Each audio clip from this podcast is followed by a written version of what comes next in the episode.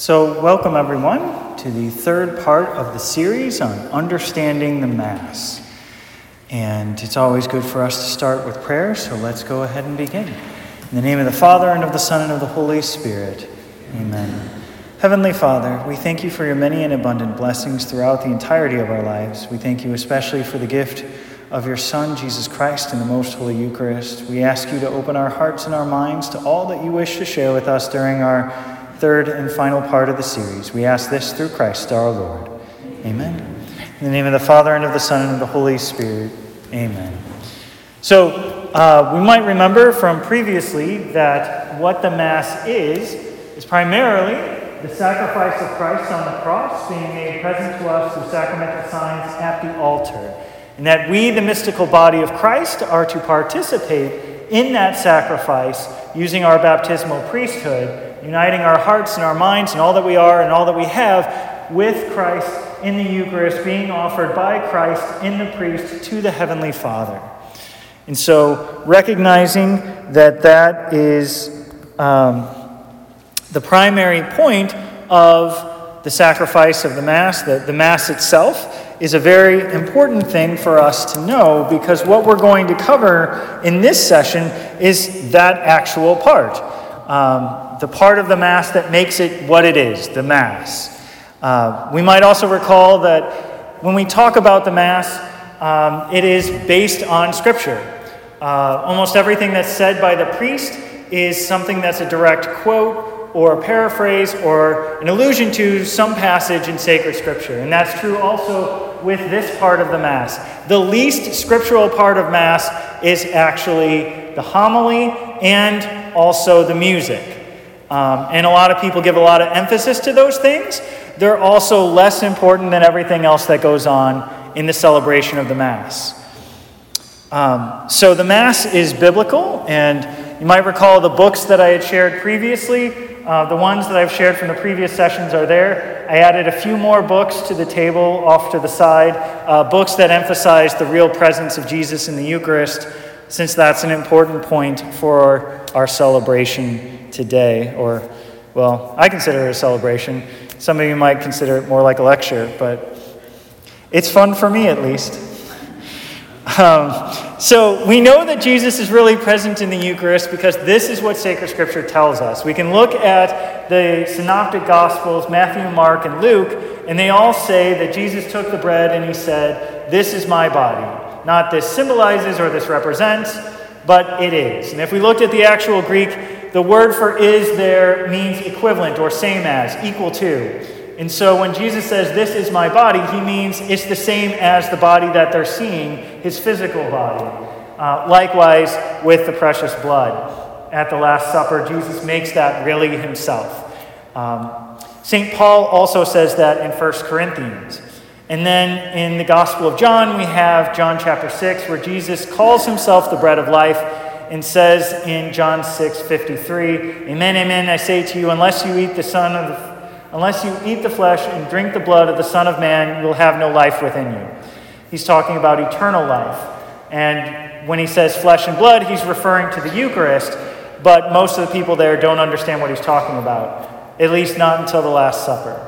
And so in Scripture, we have this. There's many other places in Scripture too, uh, but those are the ones that I really like to highlight that we believe that this really is Jesus, truly present in the Eucharist. And then we can look at the early church fathers, the original Christians, the ones right after the apostles. Like, what did they believe? Because uh, that would help us understand what Scripture meant. And they all say the same thing. Whether we look at St. Justin Martyr, or St. Polycarp, or St. Ignatius of Antioch, or St. Irenaeus, they all say that the Eucharist really is Jesus. And then we also have the official teaching of the church. If we look at the church documents, they all say the same thing um, that it really is Jesus. And in fact, the very first catechism, or the closest thing to a catechism that we have, is called the Didache. And it's from the first century. It's a very basic explanation of the faith. And in it, it talks about the celebration of the Mass, and it refers to the Eucharist as really being Jesus. Uh, but we can also move along through church history and we can see different points where people start to question it. In the 11th century, it was popular to say maybe it's just a sign or symbol. The church condemned that as heresy. In the 16th century, when Martin Luther and others who tried to reform the church uh, tried to say that it wasn't really Jesus, um, the church infallibly declared it as really Jesus in the Council of Trent. And even if we look at our catechism that we have from St. John Paul II, um, then in paragraph 1374, we're told yet again it really is Jesus, body, blood, soul, and divinity. So we have we have church teaching, we have uh, scripture, we have the original Christians, the early Christians. They're all saying the same thing. Um, Jesus knows that it's still difficult for us to believe, and that's why he also gives us Eucharistic miracles. But that's a whole separate presentation. Some of you saw the, uh, the presentation I gave on my pilgrimage in Italy about Eucharistic miracles. But when people struggle to believe, sometimes our Lord does something miraculous with the Eucharist, not only makes it himself, but also does something extra. Maybe has it levitate or indent stone or turn to real human flesh and blood, um, things like that to help us understand it really is Him. And so it's important for us to accept that reality, um, and that's a lot of why I do things the way that I do because this is really the God of the universe, and what I do is going to reflect that because I believe it to be true. Um, again, if you want to try to follow along, you can open the hymnal uh, for the different parts of the Mass. Um, in the very front, we have the different uh, aspects of it. Today, we will be continuing where we left off. We had stopped with the Liturgy of the Word in our last session. So we are starting with the Liturgy of the Eucharist in this one. Liturgy of the Eucharist starts on page 11. So if you want to follow along in the hymnal, you can. So once we finish with the creed and we've had the petitions and everyone sits down, we're, we're having the altar prepared. And what's going on is obviously the different things from the credence table here off to the side are being brought to the altar so we can have the celebration of the Mass. In the meantime, while the altar is being prepared, we have ushers coming forward and they are taking a collection. We might think, well, why are we doing that? Like, why is that happening? Um, the collection is a sign, a visible sign, while we're here at Mass, of what we should be doing spiritually. So I'd mentioned before that spiritually we should be offering to God our very selves. And so it's we see this in scripture all the way back in the Old Testament to make an offering of one's possessions to represent the whole of the person. And so when we have a collection at mass, it's a visible sign of what we should be doing spiritually, making our offering to God. And so um, making a financial offering also helps us against the false god of greed helps us to put things in the proper perspective that the one true God is God over all. Um, then, once we have the collection and the altar is set, we would have the procession of the gifts. Uh, and so the whole community should be spiritually participating. And what's going on is that we have a small group of the, the congregation a few people carry up the bread, the wine, and the collection as a sign on behalf of the whole community, making this offering to God. And the priest comes forward and he receives this offering on behalf of God. And it's also a way of saying that we're going to entrust our prayers and our gifts to God to the priest who's going to be offering them to God at the altar. So we have people come forward, they bring gifts. Those gifts are then brought to the altar. Sometimes for daily Mass, we would have a very short procession, just from the credence table to the altar, but it still symbolizes, uh, with the servers representing the community, the gifts of the people to God to be transformed into something greater. And so I, I teach the, uh, the servers to bring up the chalice first, the priest chalice. On top of the chalice, we have uh, the corporal. Um, usually I have two corporals because we also have the additional corporal for the community house. But um, I'm going to set things up a little bit off to the side, off center, which is a little awkward, but honestly, I don't like having my back directly to Jesus when we're not celebrating Mass. So that's why I'm doing this off center and off to the side. So the first thing that goes down is the corporal, because that's what everything else is going to be placed on. If you remember from our first session, the corporal is there to catch any particles that fall, especially once Jesus is there after the consecration. And we have the Roman Missal that has all the instructions to the priest for what he's supposed to say and do during the celebration. And so the altar is prepared, um, and then he would receive the gifts and bring the gifts up. So typically with the gifts, we would have we would have a ciborium full of hosts. This one is empty because this isn't mass. Um, and then we would also have a cruet with wine in it. Uh, again, it's empty because we're not actually celebrating mass, but for the sake of learning, I at least have the particular vessels present. And so the priest, when he, he comes and sets the altar, he takes the bread, the priest host, which is usually when I celebrate Mass on a paten. Some priests like to have the priest host just in the ciborium and not use a paten. But either way, um, if you didn't notice from previous sessions, there are lots of options in the celebration of the Mass. Um, so the priest would take the bread and he would have it on the paten and he would pray a prayer. And this particular prayer, if it's a weekday, sometimes the people of God get to hear it during Sundays, we typically have music going on, and so the people who come on Sunday don't hear this prayer.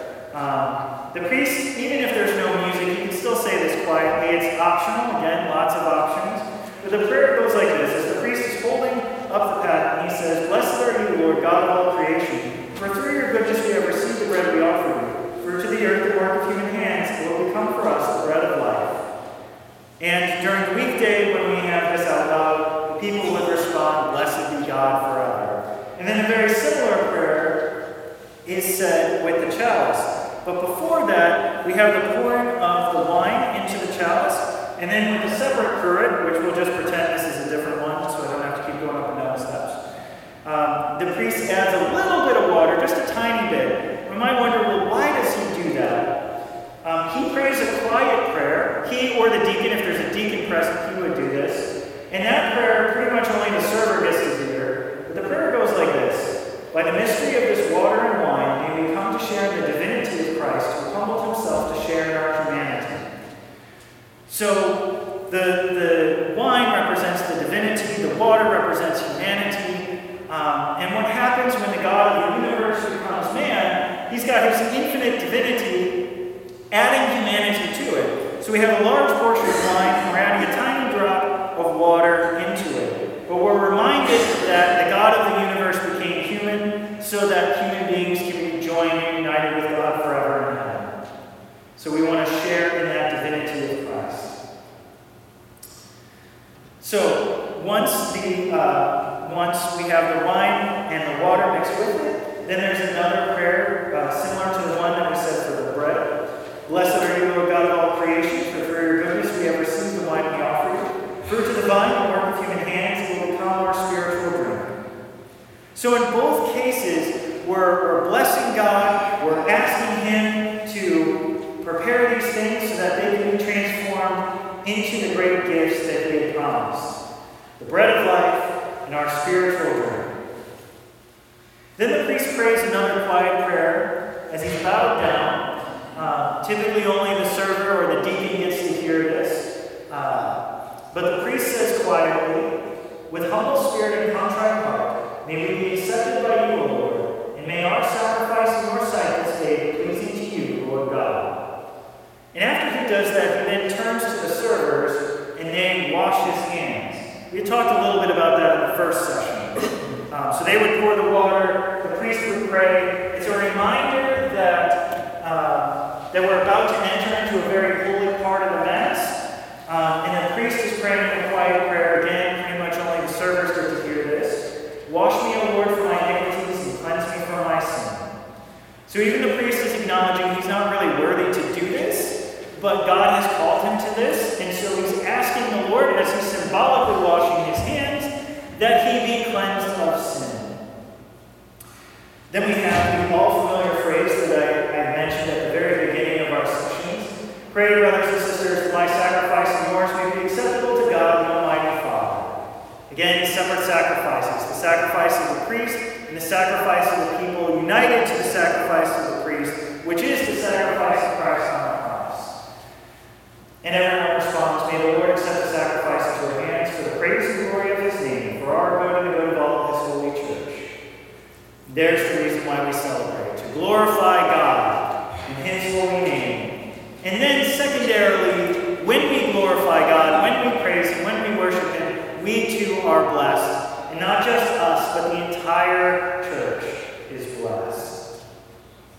So after that, we enter into what's called the Eucharistic prayer. Now, this term can mean more than one thing. When we say the Eucharistic prayer, um, it starts with a dialogue, the Lord be with you and with your spirit. Recall that that particular phrase is a reference to the fact that the priest is ordained to serve the people and preside over the celebration in a unique way. So whenever in the Mass you hear the priest say that, uh, the Lord be with you, it's because we're about to do something important and you need the grace of God to do this. And everyone responds, and with your spirit, because the priest has a special spirit given to him through his ordination to serve the people.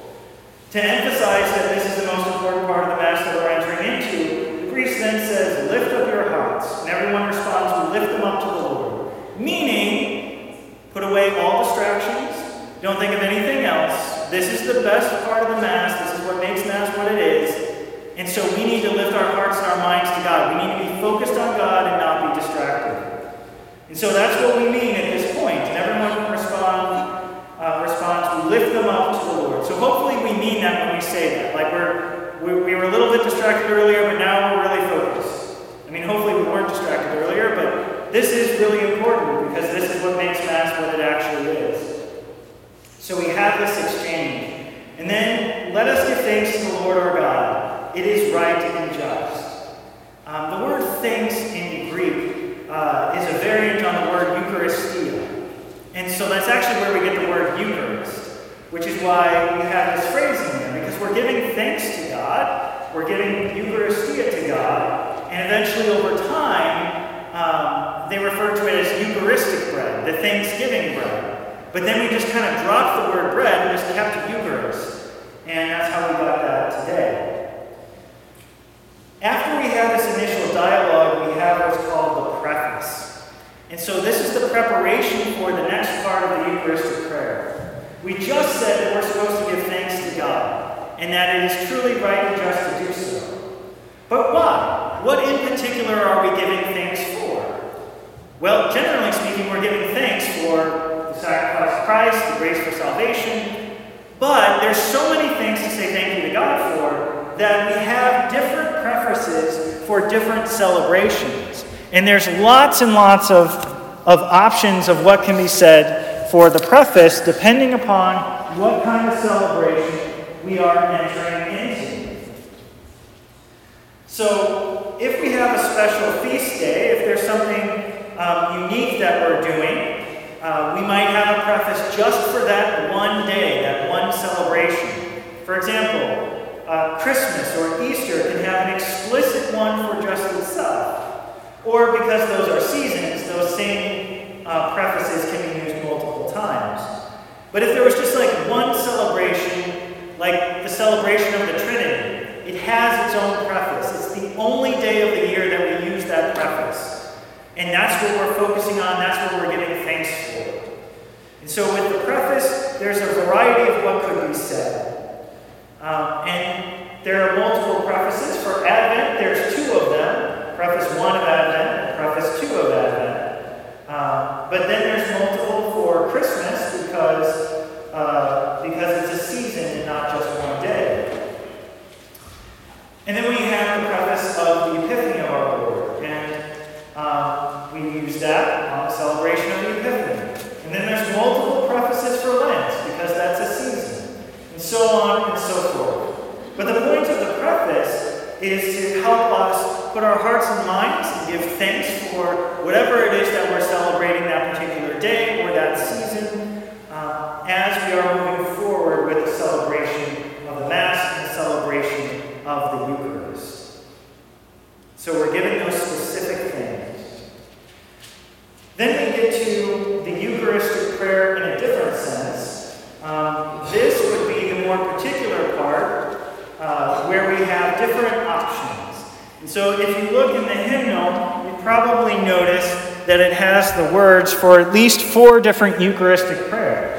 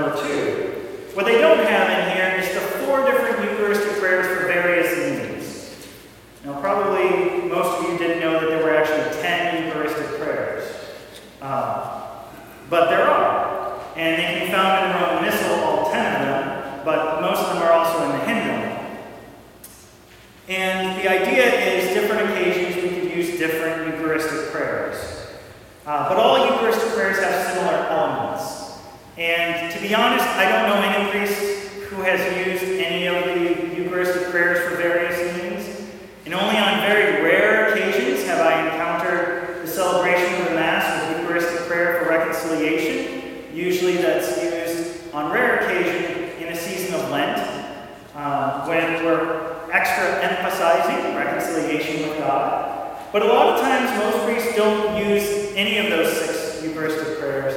They focus just on the first three. And Eucharistic prayer 4 is actually based on the Eastern Rite Catholic churches.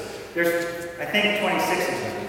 And uh, Eucharistic prayer 4 has a lot of limitations to when it can be used, and so most priests don't use that one either. Which leaves us with just three that are commonly used for the celebration of Mass. And of those three, Church tells us that Eucharistic prayer 1 is always suitable and appropriate for use. And it tells us it's especially good to use it when it's a major celebration. It's especially good to use it when we have a saint's feast day where that saint is listed in Eucharistic prayer. It's especially good to use it on Sundays. Um, so the church is telling us that Eucharistic prayer 1 is really the best out of all the Eucharistic prayers. We are permitted to use the other ones, but in the documents and the general instruction of the Roman Missal, um, the church is telling us Eucharistic prayer 1 is the best. And so I'll just take us through Eucharistic prayer 1 and explain parts of it as we go. So we start by addressing the Heavenly Father. Some people don't recognize this, but when the priest is praying this part of the Mass, he's not talking to the people. He is talking to the Heavenly Father. And so when I'm celebrating this part of the Mass, you might notice I'm either looking at the book or I'm looking like above everybody because I'm not talking to you. I'm talking to God. And if I looked at you, but I was talking to God, you might think I'm talking to you. In fact, in my last parish, some uh, parishioner came up to me, and when he found out that the Eucharistic prayer was being addressed God and not to the people, that was a revelation to him. He had never known that before. But I mean, all we have to do is look at the words, and it's very clear. To you, therefore, most merciful Father. So, he, so the priest is not talking to the people, he's talking to God the Father. We make humble prayer and petition through Jesus Christ, your Son. Again, talking to the Father, not to the people. It can be confusing, though, because the priest is now facing the people. Prior to the Second Vatican Council, the priest would always be facing Jesus in the tabernacle when he's at the altar, rather than facing the people. Why? Because he's talking to God, and Jesus is God, and he's right there. Uh, so why did they bring the priest and have him physically face the people? The thought was maybe the people could better enter into the mystery if they could see what's happening at the altar. And some people like it. Some people um, think that it's more appropriate for the priest to face God as he's talking to God. Uh, the priest is also leading the people to God. And so if you imagine like we were on a hike, if I'm facing you, I'd be walking backwards. Like, that's probably not safe. But um, that's one way of thinking about the situation. Uh, however, it's become very common for the priest to be facing the people to allow them to see what's happening at the altar. And so that's why uh, it's very common for us to do that even today. But it is an option, according to the general instruction of the Roman Missal, for the priest to face God as he's talking to God. But in the Eucharistic prayer, he's talking to God, not to you. So when I pray this part of the Mass, I'm either looking at the book or I'm looking above everybody's heads because I'm talking to God. And rather than look at you, I don't want you to be confused and think I'm talking to you because I'm not at this part of the Mass. And so at this part, we're asking that God accept and bless these offerings. So the priest makes the sign of the cross to bless what was being prepared and offered to the Heavenly Father. Notice the sacrificial language. This is also one of the reasons why I like Eucharistic Prayer 1. Uh, we're only a few sentences in, and we've already had offerings and sacrifices mentioned. And these things are being given to the Heavenly Father. The rest of Eucharistic Prayer 1 has this language all over. And that's what the Mass is the sacrifice of Christ on the cross. So, this Eucharistic prayer makes it very clear what we're doing that this is a sacrifice. So, these, uh, these holy and unblemished sacrifices. And the priest, when he has his hands out like this, um, this is called the orans position. It's the position the priest pray, takes when he's praying uh, on behalf of all of the people. He takes this position, it also means that uh, it's the position of Christ on the cross with his hands outstretched. As he's praying to the Heavenly Father, so the priest, when he's doing this, he's being Jesus for us and he's praying to the Heavenly Father like Jesus on the cross. So, uh, which we offer you firstly for your Holy Catholic Church, and please grant your peace, to guard and to govern her throughout the whole world. So we're praying for the church. We've already mentioned that this offering is to the Father. So we're glorifying God, and we're also recognizing the church benefits from it, together with your servant, Francis our Pope, and Mitchell our Bishop. So this is how we show the universality of the church. We're connected to all the other Catholic churches through these individuals, and we're naming them in the Mass. So we have the same Pope, Francis. So we're united with everyone else who's united to Pope Francis. And in the particular Church of St. Louis, we mentioned our bishop, Mitchell. It's Archbishop Mitchell Rozanski. In the celebration of the Mass, we use his first name. And so we mention him because we, Immaculate Conception of Monroe, are united to the rest of the Catholic Church in the St. Louis area through Archbishop Mitchell Rozanski. So every Eucharistic prayer, we have the specific Pope and the Bishop. And then we also mention we're united to everyone else and all those holding to the truth and on the Catholic and Apostolic faith. And then we say, Remember, Lord, your servants. And there's a pause. At this point in the Mass, we're pausing so that you can think of the people that you want to present to God during the celebration of the Eucharist. This is for the sake of those who are alive. There's another section and a brief pause later where we remember those who have passed from this life and present them to God. But at this point, there's a pause. Remember, Lord, your servants. And there's a pause so that you can present to God, in the silence of your hearts, all those that you want to hold up to Him in prayer. And it's at this point that I like to insert the particular priestly intention for the celebration of that particular Mass. And so this is just a little cutout from the uh, the bulletin. It's kept near the missal um, so that uh, I can see who I'm celebrating the Mass for, and then I say that in particular. The reality is, um, all of you likewise get to make an offering for a particular intention because you are making. Remember my sacrifice and yours? So all of you are making an offering at Mass. So your participation in the sacrifice, you get to have a particular intention for yourself. This intention is the priestly intention, the one that the priest was asked to offer the Mass for. But everybody, using their baptismal priesthood, gets to have an intention for the Mass as well. And so at this point, I mentioned that priestly intention, and then I continue on with. And all those gathered here whose faith and devotion are known to you, for them we offer you this sacrifice of praise, where they offer for themselves and all who are dear to them, for the redemption of their souls and hope health and well-being, paying your homage to you, the eternal God, living and true. So again, lots of sacrificial language. And we notice what are some of the things that we're asking of God. The certain kinds of things that we're asking for are for ourselves, for the redemption of our souls.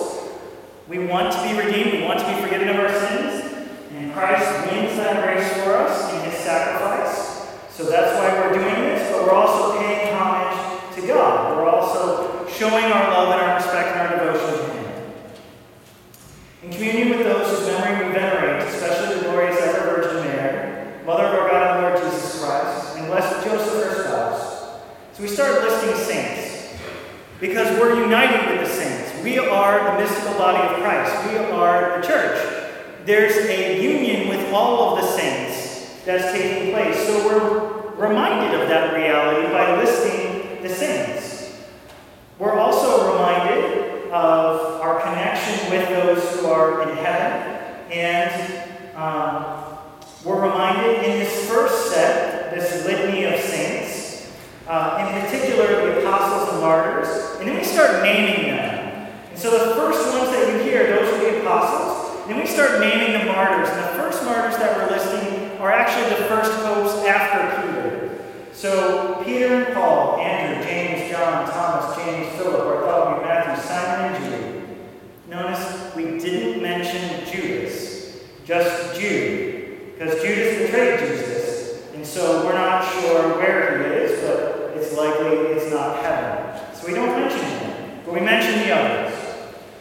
Linus, Julius, Clement, Sixtus, Cornelius, Cyprian. Again, these are the first popes following Peter. And then we mentioned some of the martyrs. Lawrence was a deacon, um, and he uh, died for our Lord. And likewise, the others, Cosmas and Damian, they were both doctors uh, who became Christian and were offering their services for free in Rome. Um, and they were put to death because they were Christian. Uh, and then, because there are thousands we just kind of summarize them all, and all your sins. Uh, we ask that through their merits and prayers, in all things may be defended by your protecting power. So we're saying that we're offering this to God not just on our own, but in union with all of these saints as well, and their good works, and their intercession. Therefore, Lord, we pray, graciously accept this oblation of our service,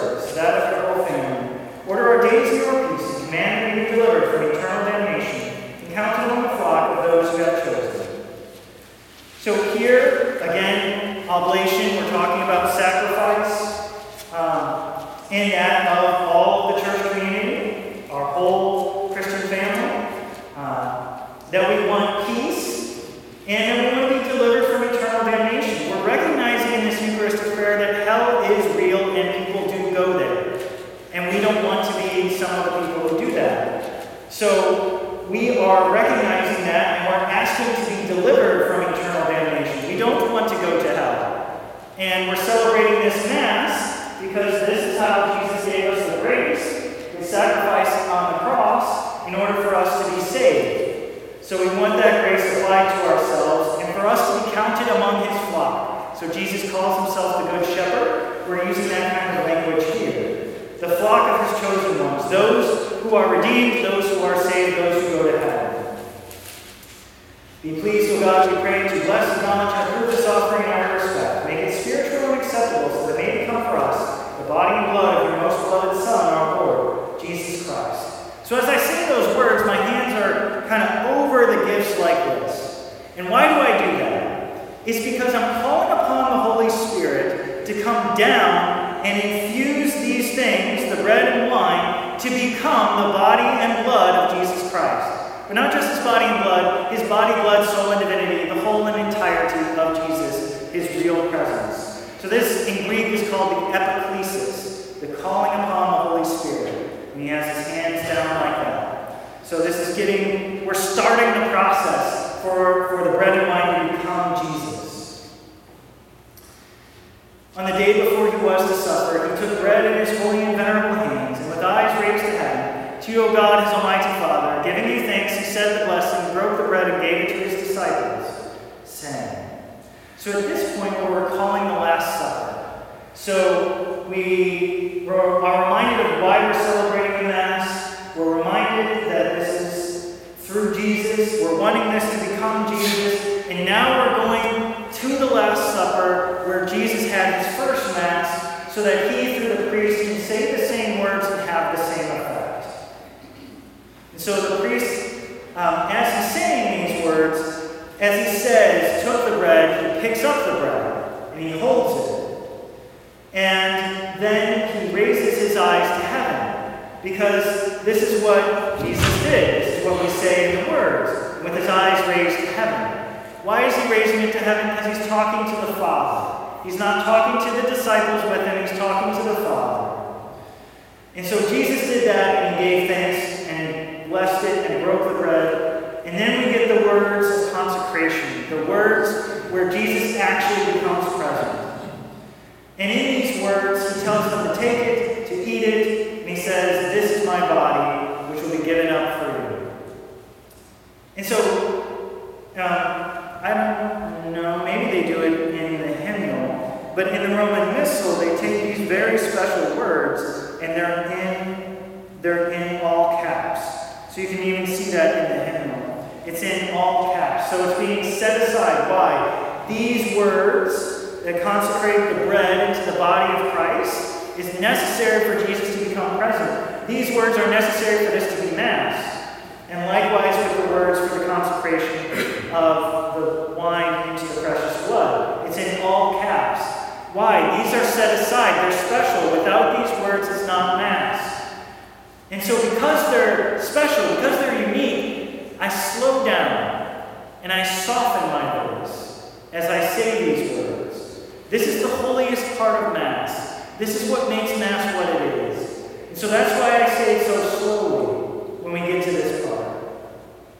And after the consecration of the bread into the body of Christ, um, then I continue. In a similar way, when supper was ended, he took this chalice in his, in his holy and venerable, he took this precious chalice in his holy and venerable hands, and once more giving you thanks, he said the blessing, and gave the chalice to his disciples, saying, and would have the words of consecration for the wine into the precious blood. But I want to highlight what's being said here. Notice I said he took this precious chalice. This precious chalice. If we look at all the other Eucharistic prayers, none of them say this. Why does Eucharistic prayer 1 say this? The reason, according to tradition, is because this is St. Peter's Eucharistic prayer. This is what he said. He had Jesus' chalice. He took it with him to Rome. So when he celebrated Mass and he said, This chalice, he meant it. He was holding the chalice Jesus used at the Last Supper. This chalice. And so Eucharistic Prayer 1 is Peter's Eucharistic prayer. So we have a unique connection to the first Pope, to St. Peter himself. Now, over the years, little additions, modifications took place, but Eucharistic Prayer 1 um, has evidence that this is from Peter. There's also the structure. The structure is that of a first century um, Jewish composition. So the Jews would often say something and then they would say it again. So you have kind of like this sandwich effect. You got the two pieces of bread, you got the meat in the middle. So if we look early on, we would notice, yeah, there's a litany of saints. If we look a little later, we didn't get to it yet, but we will, there's another litany of saints. And if we look in the middle, what's in the middle? That's the most important part. That's the meat of the sandwich. What's in the middle? The consecration. The consecration. The real presence of Jesus being made for us here at the altar. What we have in the middle is what makes it Mass the meat of the sandwich. And so, first century composition also supports the tradition that this was written by Peter himself. So then we have the words of consecration for uh, the chalice and the precious blood. We're reminded in it that Jesus is establishing a new and eternal covenant. New and eternal. So if we remember there's an old covenant, the one Moses established for the Jewish people. And then there's a new covenant, the one that Jesus established. Should we expect another one? No. Why? Eternal covenant. This is the last one. There will not be another covenant. So we can go back and in sacred scripture and we can say, God had a covenant with Adam and Eve. God had a covenant with Noah. God had a covenant with Abraham. God had a covenant with David. Yes, in each covenant we get a little bit closer to the one that God wanted to give us from the beginning, the new and eternal covenant, the one that Jesus gives us. And what is this covenant about? It's about Him pouring out His blood, giving up His life for our salvation, for the forgiveness of sins. And then here's a line that I, I like to highlight Do this in memory of me. Do this in memory of me. What are we supposed to do? Celebrate Mass. He didn't say read sacred scripture. He didn't say uh, praise and worship music. He didn't say have great homilies or sermons or speeches and talk about me. He said do this in memory of me. Celebrate Mass in memory of me. Why? Because it's not just memory, He really becomes present. He wants to be among us in a physical and real way. He wants an intimacy that's not possible any other way. And so he tells us do this in memory of me. So we then declare the mystery of our faith. This is a mystery. Bread and wine becoming the body and blood of Jesus. The God of the universe loving us so much that his sacrifice be made present. You might wonder, well, how is this sacrifice being made present? Did you notice we had two separate consecrations? First, we had the consecration of the body, the bread into the body. Then we had the consecration of the wine into the blood. What are we symbolizing? What are we representing? Think to yourself what happens if your body and blood are separated? You die. So, Jesus gave up his life on the cross, he died. So, through separate consecrations, we have the death of Christ being made present to us. Even though he is fully and completely present in both species, body, blood, soul, and divinity. So then we proclaim the mystery of faith. And as you guessed, there's different options. Uh, I oftentimes like to use the first one. We proclaim your death, O Lord, and profess your resurrection until you come again. During Lent and Easter, I like to use the last one of the three. Save us, Savior of the world, for by your cross and resurrection you have set us free.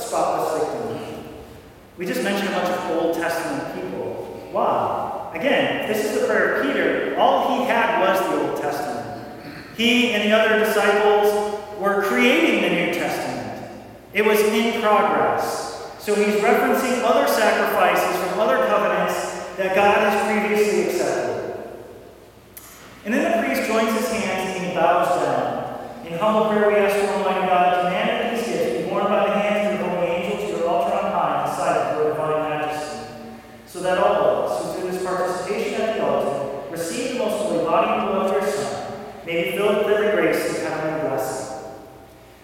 If you want to know where we're manifesting and making present the connection between heaven and earth and how they collide, it's right here. What did I just say? I said, have your angel take these gifts and take them to heaven.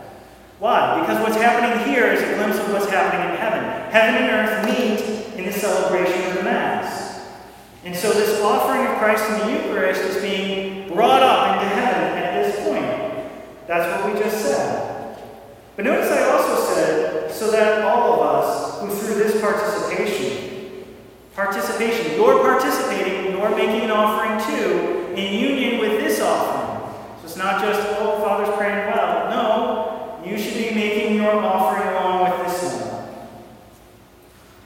And first is to glorify God, and then for our benefit, for us to be filled with grace and heavenly blessing.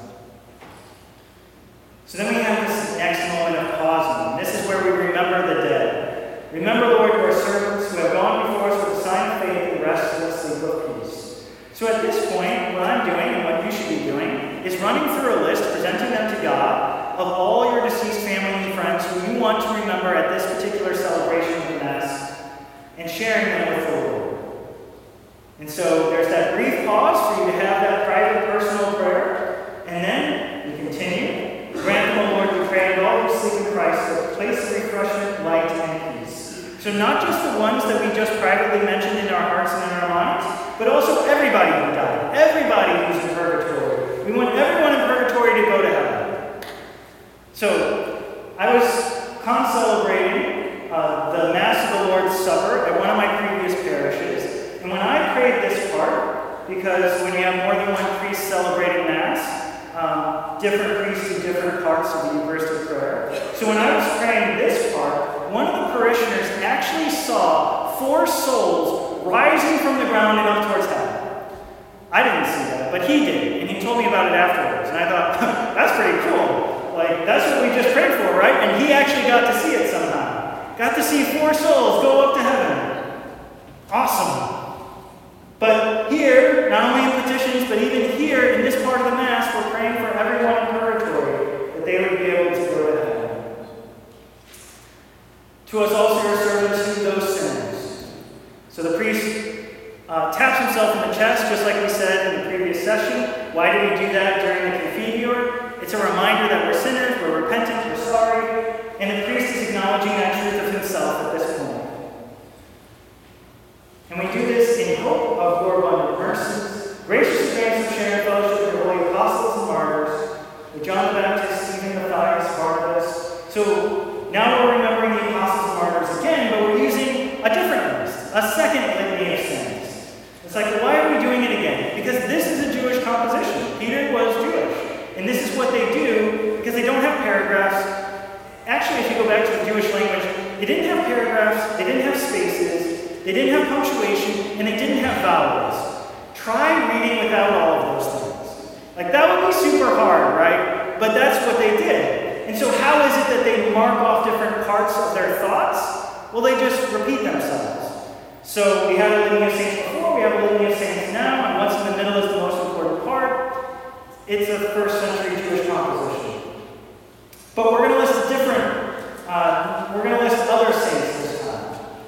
So Ignatius, Alexander, Marcellinus, Peter, Felicity, Perpetua, Agatha, Lucy, Agnes, Cecilia, Anastasia, and other saints. So these are um, saints in the early uh, church. Um, most of them are around uh, from Rome, Italy.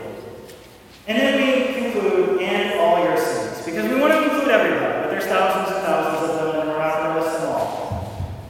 So then we ask, admit us, we beseech you, into their company, not weighing our merits, but granting us your pardon through Christ our Lord. So we say that because we're not only acknowledging that the saints are a part of this celebration too, that they're doing the same thing in heaven, but we're also acknowledging that we want to with them in heaven. We want to be a part of that heavenly celebration of Mass. And so we're asking for that grace.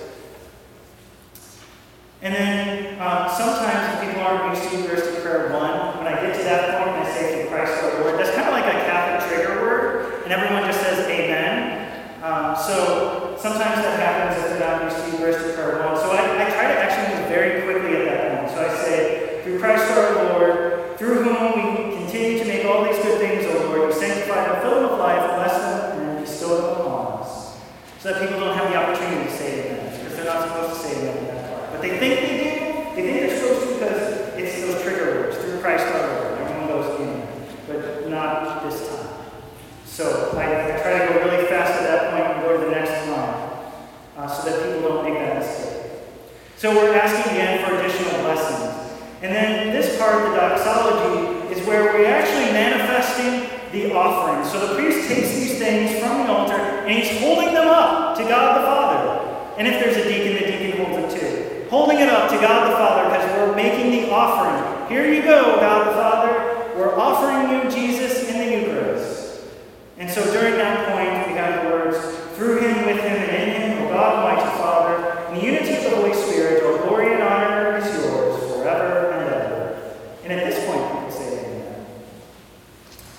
So that's the Eucharistic prayer. And that's Eucharistic prayer one. It has these special elements. Again, there are other Eucharistic prayers, for pastoral reasons, people can choose to use them, and that's okay. Uh, but after the Eucharistic prayer, we then go into the communion rite. And so uh, it's been common, even from the first century, to talk about Holy Communion. And sorry, I got so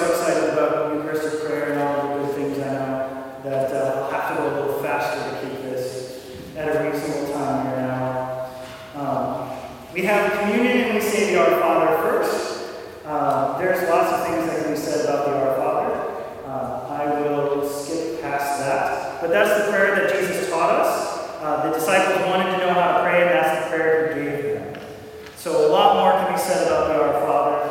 Um, but the Our Father has, has from ancient times been right before we receive Holy Communion. So after the Our Father, we have uh, the priest saying a certain part, deliver us, Lord, we pray, etc. And then everyone responds, for the kingdom, the power, the glory are yours, now and forever. So you might wonder, well, where does that part come from? Um, it's an allusion to different parts of sacred scripture. We actually find it in the Didache, uh, but it's not in the oldest passages of sacred scripture that we can find. So some Christians, they include that whenever they pray the Our Father. It's a part of the liturgy, the earliest Christian celebration of Mass, but it's not found immediately following the Our Father in the Gospel of Matthew or in the Gospel of Luke. Uh, but someone thought it was missing, so they added it in uh, to the Bible. But it's actually its first appearance is in the Didache, the, the very first catechism, the first century document. Um, then we continue with the celebration. Uh, we remind how Jesus told them that he would give them his peace. And then the priest says to everyone, Peace of the Lord be with you always. And everyone says, and with your spirit. Again, he's acting on behalf of Christ, and everyone is acknowledging that. So then we offer each other the sign of peace. This optional. So you might remember when there was consideration of the pandemic, there were some parishes, and I don't know if this one was one of them, some parishes that omitted the sign of peace. They didn't have it because they wanted to avoid the spreading of germs. It's optional, it's not required. But with the sign of peace, what are we doing? We're trying to fulfill what Jesus told us to do in the Gospel of Matthew, chapter 5, verses 23 to 24, where he says that we need to forgive everybody before approaching the altar. So when we're exchanging the sign of peace, the person next to you is not just, you're not saying just peace to that person, but to the, you're saying peace to the person you need to forgive most. And you're using the one next to you to be that proximate standing. Because Jesus tells us in the Gospel of Matthew, we need to be forgiving everyone and be forgiven in order to approach the altar. So we fulfill that at this point with the sign of peace. But that's an optional part of the celebration. Um, at this point in the Mass, the priest is also fracturing the host, and he takes a tiny little piece and he drops it into the precious blood. So we might think, well, why does he do that? Well, he's privately praying, and he, the priest, uh, says this quietly, and the can overhear it. And if the servers are close enough, they can it too. He says, May this mingling of the body and blood of our Lord Jesus Christ bring eternal life to us who receive. So if the separate consecrations represented the crucifixion, the death of Christ, then if body and blood are recombined, we're expressing the resurrection at this point in the Mass. The combination of his body and his blood. Then we say, Lamb of God, you take away the sins of the world. We say that multiple times. Uh, John says that in his Gospel and in the book of Revelations. In the book of Revelations, John refers, refers to Jesus as the Lamb of God In the Mass, we only call him the Lamb of God four times, uh, typically. And then the priest has a private prayer that he prays, um, and it goes like this Lord Jesus Christ, Son of the living God, by the will of the Father and the work of the Holy Spirit, through your death give life to the world. Free me by this most holy body and blood from all my sins and from every evil. Keep me always faithful to your commandments, and never let me be parted from you.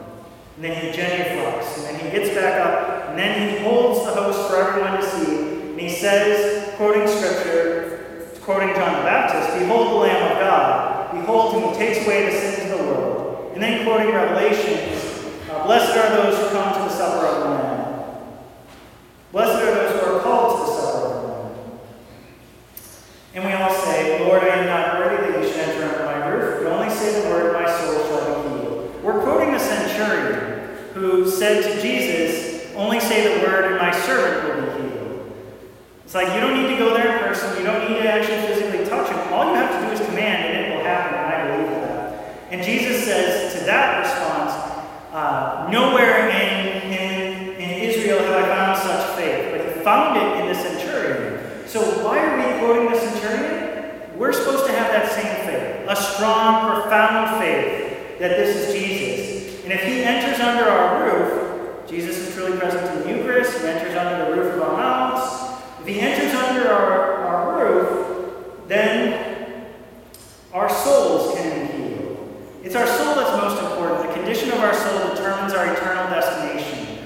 The condition of our body, not as important. There are many saints who suffered a lot physically, and they went to heaven because their soul was closely united to God. The soul is important for our eternal destination, not the body. The priest has a couple more private prayers before he receives Holy Communion, and then uh, we have Holy Communion in the usual way. Um, so there's a lot that can be said about Holy Communion, uh, but I'm going to make it very brief because uh, we're pretty close to the hour at this point. Uh, so with Holy Communion, we're receiving the God of the universe. When we come down the main aisle, it's like the wedding procession. We're the bride of Christ, and now we're meeting the groom coming down the aisle. And so we're supposed to be focused on Jesus, not looking at other people, not thinking about what other people may say or do. We're supposed to focus on Jesus and prepare ourselves to receive him. Husband and wife give themselves fully and completely to each other in the marital embrace. In Holy Communion, we're supposed to give ourselves fully and completely to God, who gives himself fully and completely to us. And so we're supposed to be well disposed, ready to receive the Lord. We're also supposed to be free from all mortal sins. If we've done some serious sins, we need to go to the confession first, uh, receive his mercy and forgiveness, and then receive him in the Holy Communion. Um, if you want to know why, I would say look at 1 Corinthians chapter 11, verses 27 to 30, where St. Paul tells us that people were physically getting sick and dying because they were receiving Holy Communion unworthily. So more can be said about that, but I'll just move on because uh, I want and give you the opportunity to ask questions. So there's two ways to receive Holy Communion. Um, you can receive Holy Communion in the hand. This is actually by exception. This is not the rule. This is not the universal norm. To receive in the hand is special permission that was allowed uh, by exception to the United States uh, and to any bishop who accepts that invitation to allow that option. The universal norm, according to all the church documents, is still to kneeling and on the tongue. Prior to the Second Vatican Council, everyone had to kneel and receive on the tongue. But by special permission, people can stand and receive in the hand. Um, if you choose to receive in the hand, uh, please put one hand over the other. Don't do side by side because, look, Jesus can fall through if you go side by side. Don't do side by side. One hand over the other, hold it flat so that when Jesus is placed on your hand, he doesn't fall off. And then you use your other hand, typically the dominant hand, to pick up our Lord and place him in your mouth.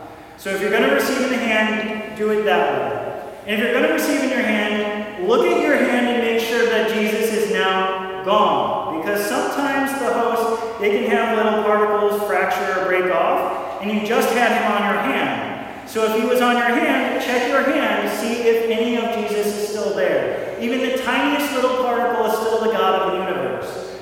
The size of a kernel says size, quantity. It doesn't say quality, it doesn't say substance, it doesn't say what it is. Whether we have a loaf of bread or a slice of bread, what is it? It's bread. So if bread became the God of the universe and we have a crumb on our hand, it's still Jesus. So you would want to consume that tiny little crumb too. And then you want to check your fingers. Probably notice I do this a lot. Why do I do this? Because I have crumbs of Jesus on my fingers. I don't want him to go anywhere else. I want him to stay on my fingers. So I keep my hands like this until I purify them, until water is uh, poured over them, and I rub my fingers together so that the particles end up in the chalice and then are consumed in the process of purification. We also have what's called an ablution dish. So um, I can take my fingers, dip them into the water, rub them together so that any particles, any crumbs will land in the ablution dish. And then I can wipe my fingers on a purificator so that they're dry. Uh, what happens to bread when it sits in water long enough? It dissolves. So what happens to the Eucharist when it sits in water long enough? It dissolves. And once it no longer has the appearance of bread, Jesus is no longer there. But it once was Jesus, so we have a special sink in the sacristy called the sacrarium. And we pour it down that and it goes straight into the ground. Why? Well, what do we do when anyone else passes from this life? We take what remains and we bury it in the ground. So what once was Jesus, what remains is buried in the ground by going down the special sink directly into the ground, not to the sewer, because this was Jesus, and we're going to reverence that reality.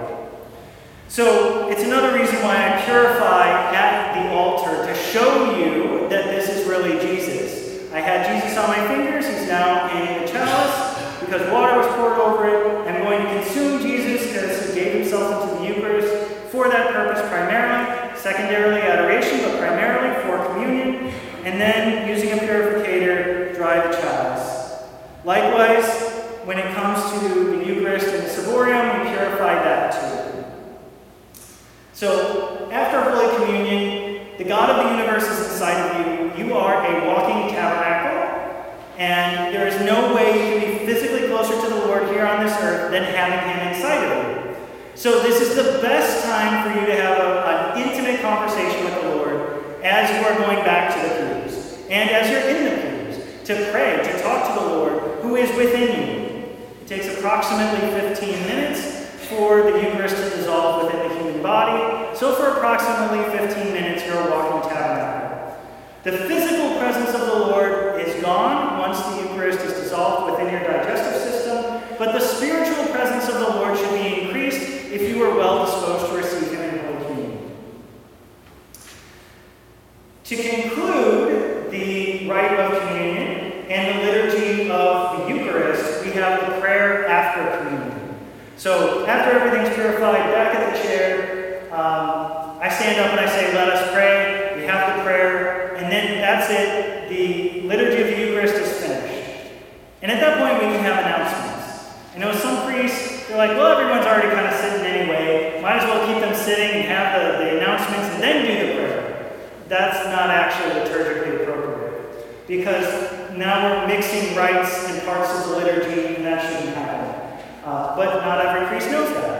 So we have the prayer after communion first, and then we have announcements, and after announcements, we have the concluding rites. We have a special blessing. So we have the familiar words, the Lord be with you and with your spirit. Why the priest is going to do something priestly, he's going to bless everybody. And so we're going to point that out yet again. And then we have the blessing. And after the blessing, we have the dismissal. And with the dismissal, um, we are being sent out on mission. In Latin, and we actually get the word mass from Missa uh, because we are being sent out. We are being told to use what we've received, the grace that we have gotten from the celebration of the Mass, and bring it into the rest of the world. Bring it into our daily lives. Share what we have with everybody else. And so I know I ran a little bit over, but um, I would still like to take any questions that anyone might. Just a few brief questions and then we'll close. Yes. Mm-hmm. First one is, it used to be that, that you weren't supposed to eat an hour before church. And my other question was, um, Okay, so there was a question. Uh,